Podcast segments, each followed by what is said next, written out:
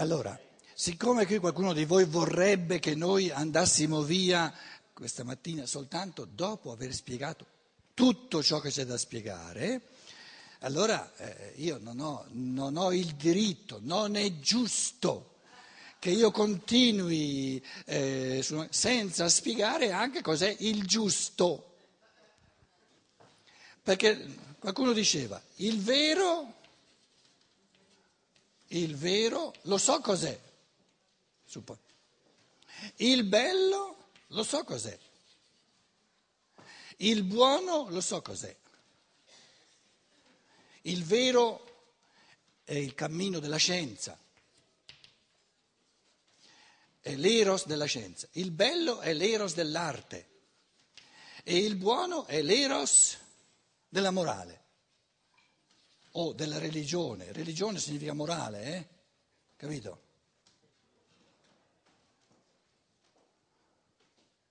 Buono è il ricongiungimento buono, moralmente per l'uomo, buono per l'uomo, è il ricongiungimento dell'uomo con lo spirito, col mondo spirituale.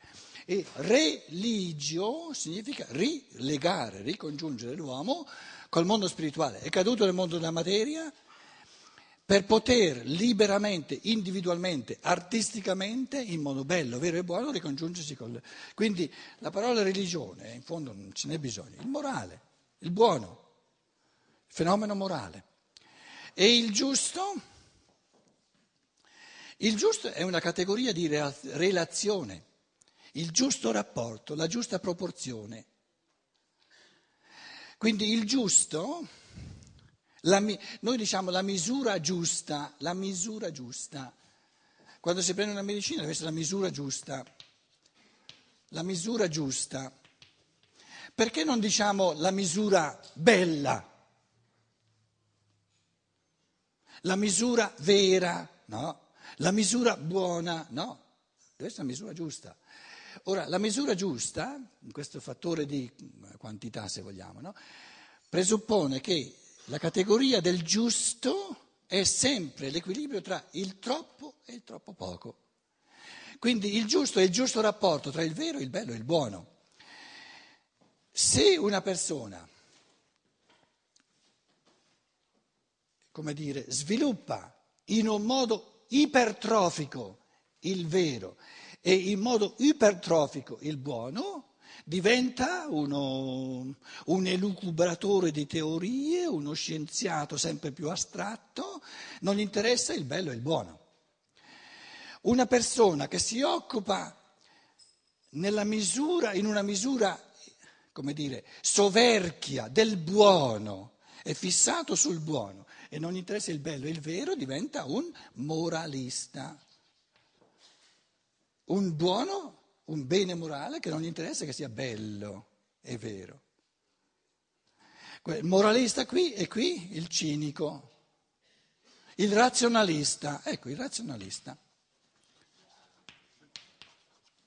Razionalista solo testa, il moralista solo comandamenti manca la giusta misura, il giusto rapporto, il giusto equilibrio, anche equilibrio, la, la misura giusta, il giusto equilibrio.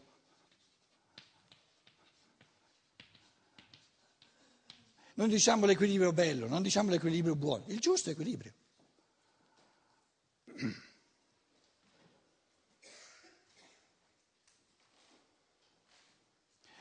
in, in Platone la, la, la categoria di, della giustizia, di caiosune, è la giusta misura. Lui dice le, le, le, eh, ci sono tre virtù fondamentali e la quarta è la giustizia. La prima è la saggezza, la, la virtù del vero, la seconda è il coraggio, la virtù del bello, la terza è la la temperanza, tutto il buono, e la, la, virtù di tutte e tre è la giusta misura, di Caiosune. Di Caiosune è la giusta misura, di Caiosune. Una categoria di, di Platone molto importante. La virtù della giustizia è la virtù della giusta misura, del giusto equilibrio,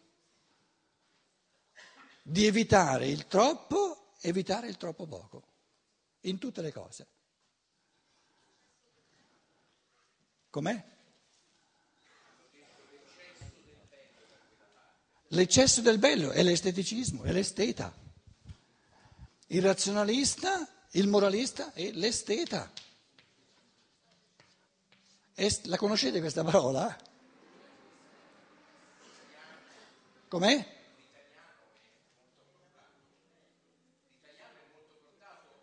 Certo, all'estetismo. Sì, manda a ramengo il vero, manda a ramengo il bello, eh sì. Però questo, questo, questo bello, senza il vero, senza il buono, diventa un bello spurio, puro esteticismo. È come il virtuosismo, non è più bello. Sì. No, il legittimo è una categoria morale.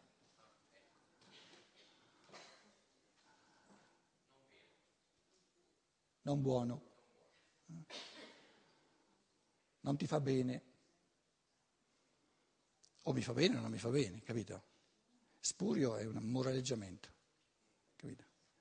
Siamo, siamo imbottiti di moraleggiamenti, è molto importante, molto importante rendersene conto. Eh? I moraleggiamenti sono tutte botte in testa. Prendi una botta, eh, alla fine siamo tutti tramortiti a forza di botte in testa e, e, e non riusciamo più a pensare. Tante le botte in testa che siamo tramortiti non riusciamo più a pensare. Quindi ehm, avevamo... Mm.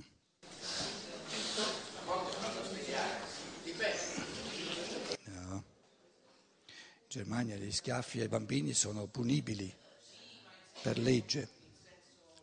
16. Adesso il paragrafino 16. Eh, Luciana, ci sei o ci fai? 16. Ci sei o ci fai? Ho chiesto.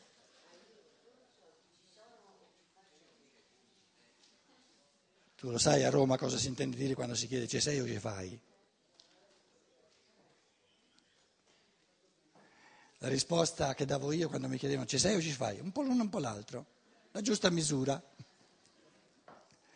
Allora, ad un vero atto volitivo, sarebbe meglio tradurre ad un vero atto di volontà, non c'è un atto volitivo. L'atto non è volitivo, volitivo è l'uomo.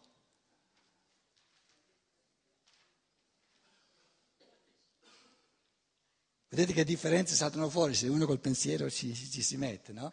Come fa l'atto a essere volitivo? Allora l'atto deve essere capace di volere qualcosa, allora è volitivo. Quindi un atto di volontà, Willensakt, in tedesco eh, eh, la, il linguaggio non permette neanche di, di, di una categoria come l'atto volitivo, è un atto di volontà. È immanente nella lingua, questa, questa, questa sfasatura di pensiero non è neanche possibile nel linguaggio tedesco. Ad un vero atto di volontà si perviene soltanto quando un impulso istantaneo all'azione, che è il motivo, il voluto, in forma di un concetto o di una rappresentazione, agisce sulla disposizione caratterologica, che è il volente. Un tale impulso. Com'è? In forma di un concetto di una rappresentazione. Il motivo, cioè il voluto, ciò che vuoi, lo scopo, lo devi avere in forma di concetto di rappresentazione, se no non sai cosa vuoi. Ah, non avevi... No, non avevo sentato. Um, ad un vero atto di volontà si perviene soltanto quando un impulso istantaneo all'azione, in forma di un concetto o di una rappresentazione, agisce sulla disposizione caratterologica. Un tale impulso diviene allora un motivo di volizione. Adesso andiamo ai motivi.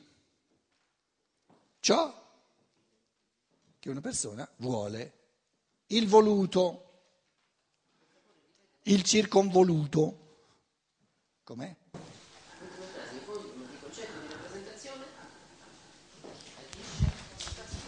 Ma, ma scusa, se tu non c'hai il testo, mica, mica pretendi che io ti legga il testo per scrivere. ma scusate, no, eh, eh, non è giusto.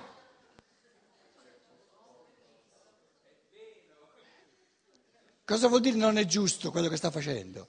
C'è una disproporzione tra ciò che, ciò che un individuo vuole per sé e qui un sacco di gente che vuole andare avanti col testo. Sei ingiusta, pigliatelo e portalo a casa.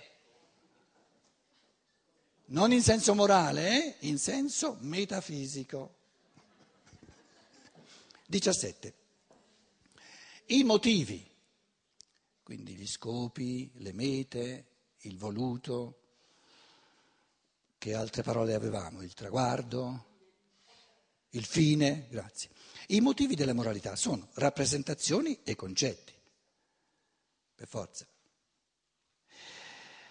Vi sono moralisti che vedono anche nel sentimento un motivo della moralità e per esempio ritengono che scopo dell'azione morale sia la produzione della massima quantità possibile di piacere dell'individuo che agisce. Però se il sentimento è ciò che voglio conseguire, non può muovermi.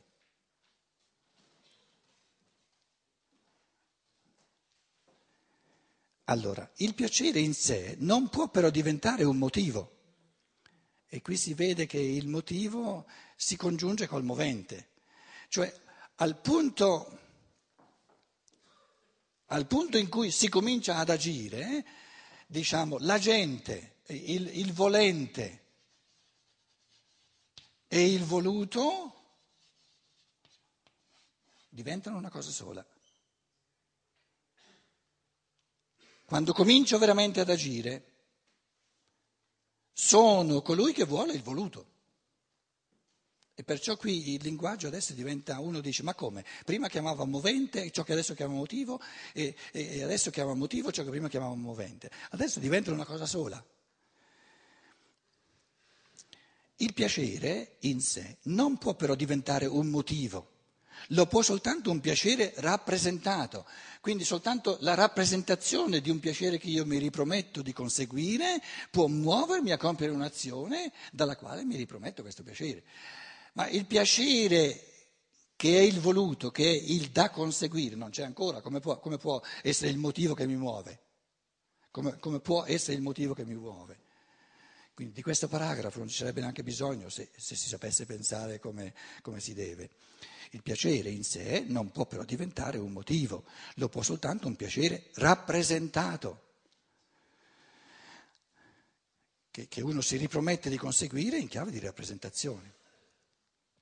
La rappresentazione di un futuro sentimento, non però il sentimento stesso, può agire sulla mia disposizione caratterologica Infatti il sentimento stesso nel momento dell'azione non esiste ancora se deve essere conseguito tramite l'azione, ma deve essere suscitato appunto mediante l'azione. 18. La rappresentazione del proprio e dell'altrui bene adesso passa in rassegna le rappresentazioni fondamentali, che cosa, che cosa c'è nell'animo, nella fantasia dell'individuo che gli esseri umani pongono alla base delle loro azioni. Che vuoi?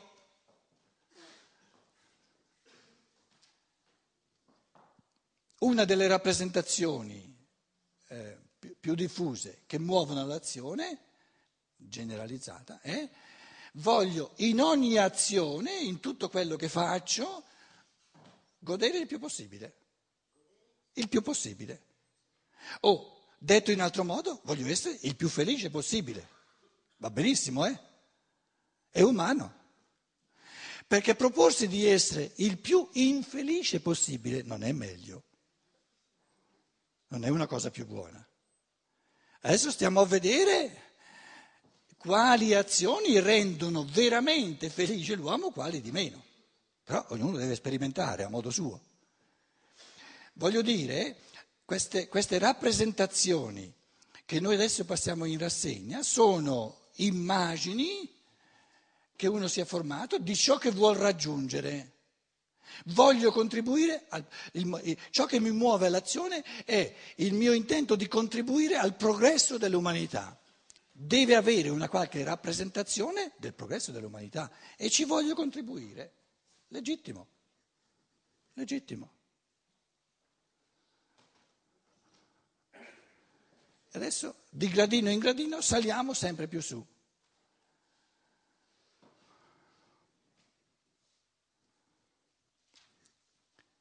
Qual è il bene morale sommo? Per, per, per avere un'idea di dove andiamo, in che direzione andiamo salendo sempre di più. Mi muove un istinto, siamo giù, mi muove il desiderio del piacere, il desiderio di felicità, siamo nell'anima.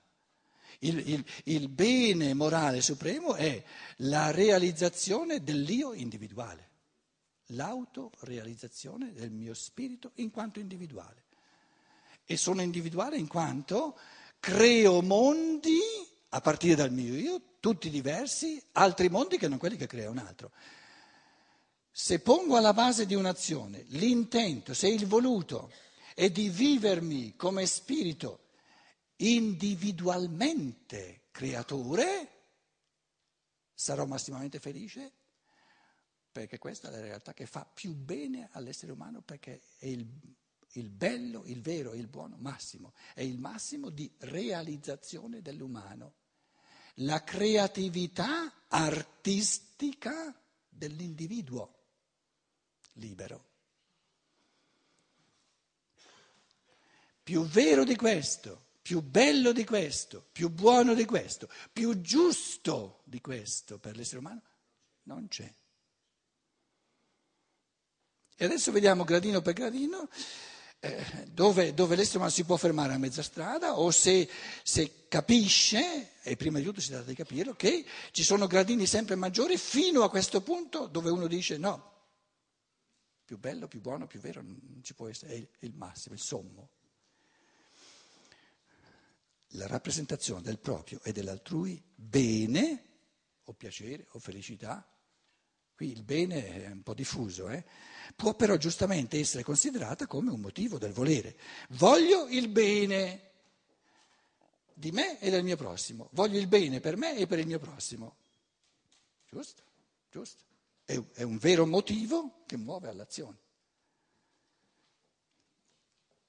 Il principio di ottenere con le proprie azioni la massima quantità possibile di piacere, adesso il bene è diventato il piacere, proprio, vale a dire di raggiungere la felicità individuale, si chiama egoismo o edonismo se volete. L'egoismo è una gran bella cosa, perché si propone il massimo bene per me e se io sono un organo nell'organismo dell'umanità, il massimo bene per me è anche, per riflesso, il massimo bene per gli altri. Però l'egoismo lo si può capire eh, giustamente e lo si può fraintendere. Un egoismo che esclude, lo dico adesso in, in riassunto, un egoismo, l'amore di sé che esclude Colui che ama se stesso, non amando l'altro, non ama neanche se stesso. Quindi si può amare se stessi soltanto amando gli altri. Però va capito. Com'è? Come si chiama l'amore di sé senza amare gli altri? No, egoismo malinteso. Cioè, per essere più specifico, un criminale non va al di là di sé. Com'è? Un criminale non va al di là di sé, prova piacere nell'uccidere un'altra persona. No, no. Guarda che il piacere è un, tutt'altra cosa che l'amore di sé. Il criminale è una persona che non ama se stesso.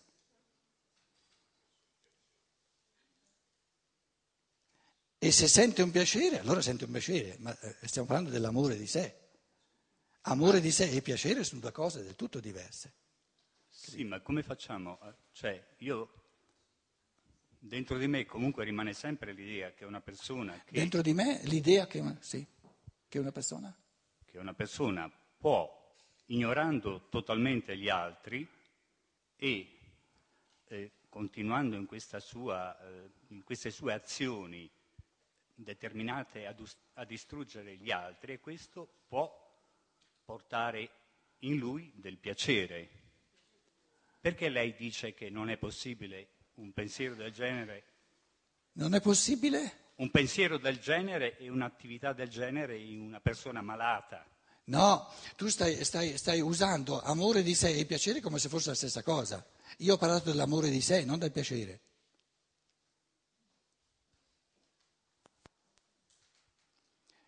L'intento di amare se stessi senza amare gli altri è un'illusione, un errore di pensiero. È illusorio, perché non è possibile amare se stessi senza amare gli altri. Com'è? La mamma? No, prendi il microfono. La mamma che è qui e non sta col bambino, la mamma, che, la mamma che è qui, che è qui. in sala, e che quindi non sta tre giorni col bambino, è un atto di egoismo. Di no, no, no, no. Ci può essere la mamma che sta qui perché nella sua mente e nel suo cuore manda a ramengo il bambino, allora cerca di amare se stesso senza amore dell'altro e vive in un'illusione. E ci può essere qui in sala una mamma che dice, se io voglio incrementare l'amore per il mio bambino, in vista di un amore maggiore per il mio bambino, devo arricchirmi io. E allora mentre sta qui, crea i presupposti e ama di più il suo bambino. Quindi è un egoismo buono. Com'è? È, è un pe- amare se stessi, ma in, includere l'altro, includere il bambino sì. col pensiero. Io ti sto dicendo, l'amore di sé che non include l'altro è illusorio, è un'illusione, non è amore di sé. Esatto. Mi fa, mi fa andare indietro, non mi, non mi porta avanti.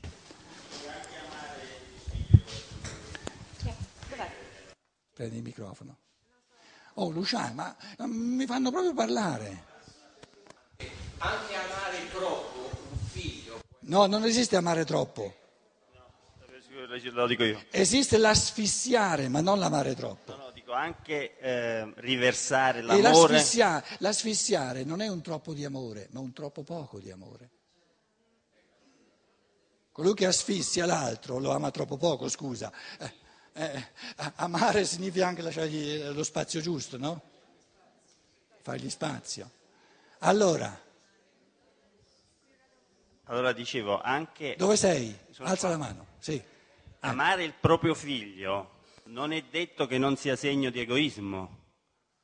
Cioè credere di amare, cioè il fatto di amare un essere perché è il proprio figlio, potrebbe anche essere Il celare un problema, egoismo o comunque una forma di...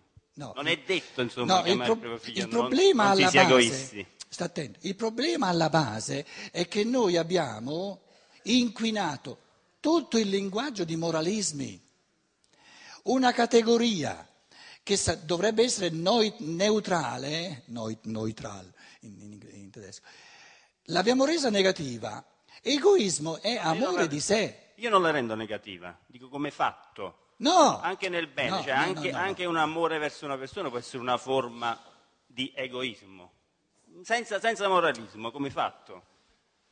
Ma una forma di egoismo Sano, diciamo, No, però allora- uguale a no, quella no, che no. si ha venendo qui. No, scusa, sì, un pochino, un pochino eh, come dire, eh, mm, eh, eh, non calmo, mm, No, no, no, vabbè, infatti perché parlando da qua sono lontano. misericordioso con me. Di quello che devi, vuoi dire, eh, ti prego, una, un, un desiderio, senza usare la parola egoismo. Voglio vedere. Dunque, allora, eh, Perché è quella che crea i un problemi. atto eh, di amore per sé, venendo qui, Com'è? Sì. un atto può essere paragonato, può essere Supponendo che lo sia, supponendo che lo sia, anche eh, un atto di amore verso un altro potrebbe essere un atto di amore verso di sé. Cioè, voglio dire, anche l'amare il proprio figlio potrebbe essere un aspetto dell'amare se stessi, anzi lo è. Quanto venire qui? Vedi, adesso che ti ho chiesto di evitare la parola egoismo, stai sfarfugliando. E ti stai chiedendo, eh sì, insomma, No. sto dicendo... Allora, no. lei, la signora ha detto, Eh. se io vengo qui può essere un atto di egoismo, fra virgolette, quindi No, di eh, troppo no, amo- di- vedi di- tra virgolette, no. Allora, no, può essere prob- un atto rivolto troppo... Il problema è la parola egoismo. Ti sto dicendo, guarda che la parola egoismo è diventata problematica. Tu non la Eh, la- puoi usare come se non creasse problemi. Ho capito, ho capito. Eh, è proprio questo il fatto. Eh, allora essere... Ah, Allora tu mi dici tra virgolette, cosa ci fanno le virgolette? Rendono la parola egoismo diversa se ci metti le virgolette?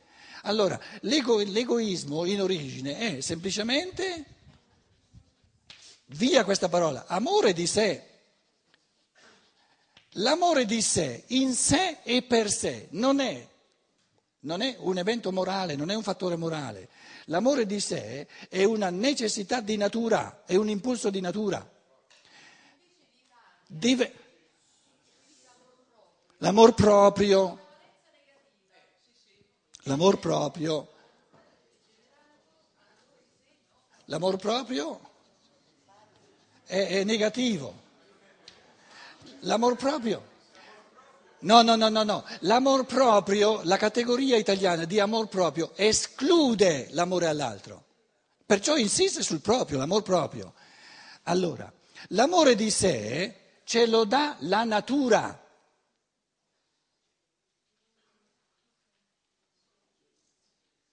Quindi non è un fattore morale. L'amore di sé diventa un fattore morale quando comincia a includere, e questo è questione anche di pensiero di coscienza, o a escludere l'amore dell'altro. Quando l'amore di sé, attraverso un cammino di libertà, include l'amore dell'altro, allora è buono, moralmente buono, diventa un fattore morale. Quando esclude l'amore dell'altro diventa cattivo. Però l'amore di sé, in quanto impulso di natura, è neutro, è amorale. L'amore di sé, in quanto forza di natura, fa parte dell'amore di sé, diciamo, l'i- l'istinto dell'autoconservazione. L'istinto dell'autoconservazione è amorale, è il fondamento della morale, non è né buono né cattivo, è di necessità di natura. Quando invece questo amore di sé viene gestito attraverso la coscienza, attraverso i comportamenti, in modo da includere, io amo me stesso soltanto amando anche l'altro, allora questo carattere di inclusione, di esclusione fa dell'amore di sé, che è un impulso di natura, un fattore morale. Buono. Se nel passare un fine settimana, eh, esercitando l'amore, arricchendomi la mente, la mia mente, il mio cuore, eccetera, lo faccio per arricchire poi gli altri, se includo nei miei pensieri, nei miei sentimenti, l'amore dell'altro, quindi qui l'amore dell'altro viene incluso o escluso.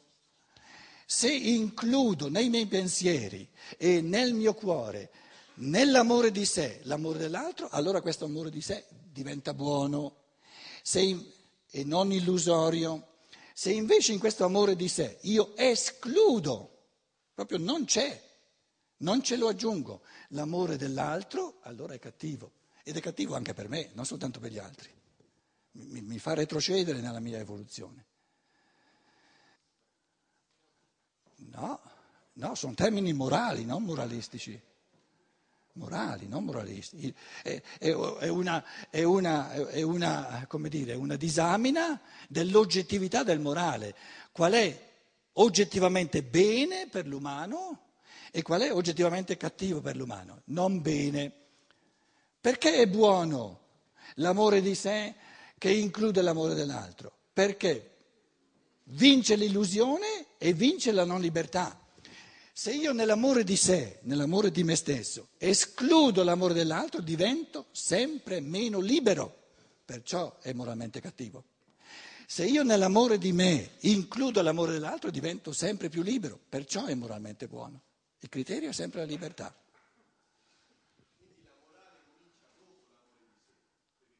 Certo, perché l'amore di sé fa parte della natura. Se noi usassimo, come dire, i termini in un modo pulito. Se noi già in partenza l'amore di sé che ci dà la natura, lo chiamiamo egoismo e questo egoismo lo tacciamo di, di, di, di moralità negativa, creiamo un sacco di confusioni nel pensare. Perché la morale tradizionale ti dice smettila di essere egoista. L'unico modo veramente di smettere di essere egoisti è di sparire.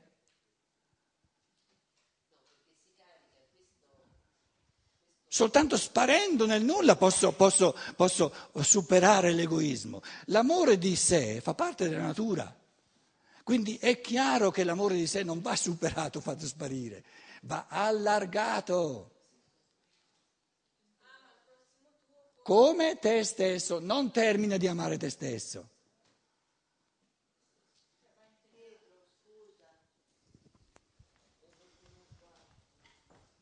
L'ultima parola la diamo. Eh, è l'ultima parola, dilla ad alta voce, se no non sanno perché io ammutolisco. Sto, sto ricordando che bisogna che purtroppo terminiamo perché ci sono delle persone che debbono partire. In altre parole, caro Pietro, chiudi il becco. Grazie, arrivederci la prossima volta. Eh sì, no, dobbiamo finire adesso.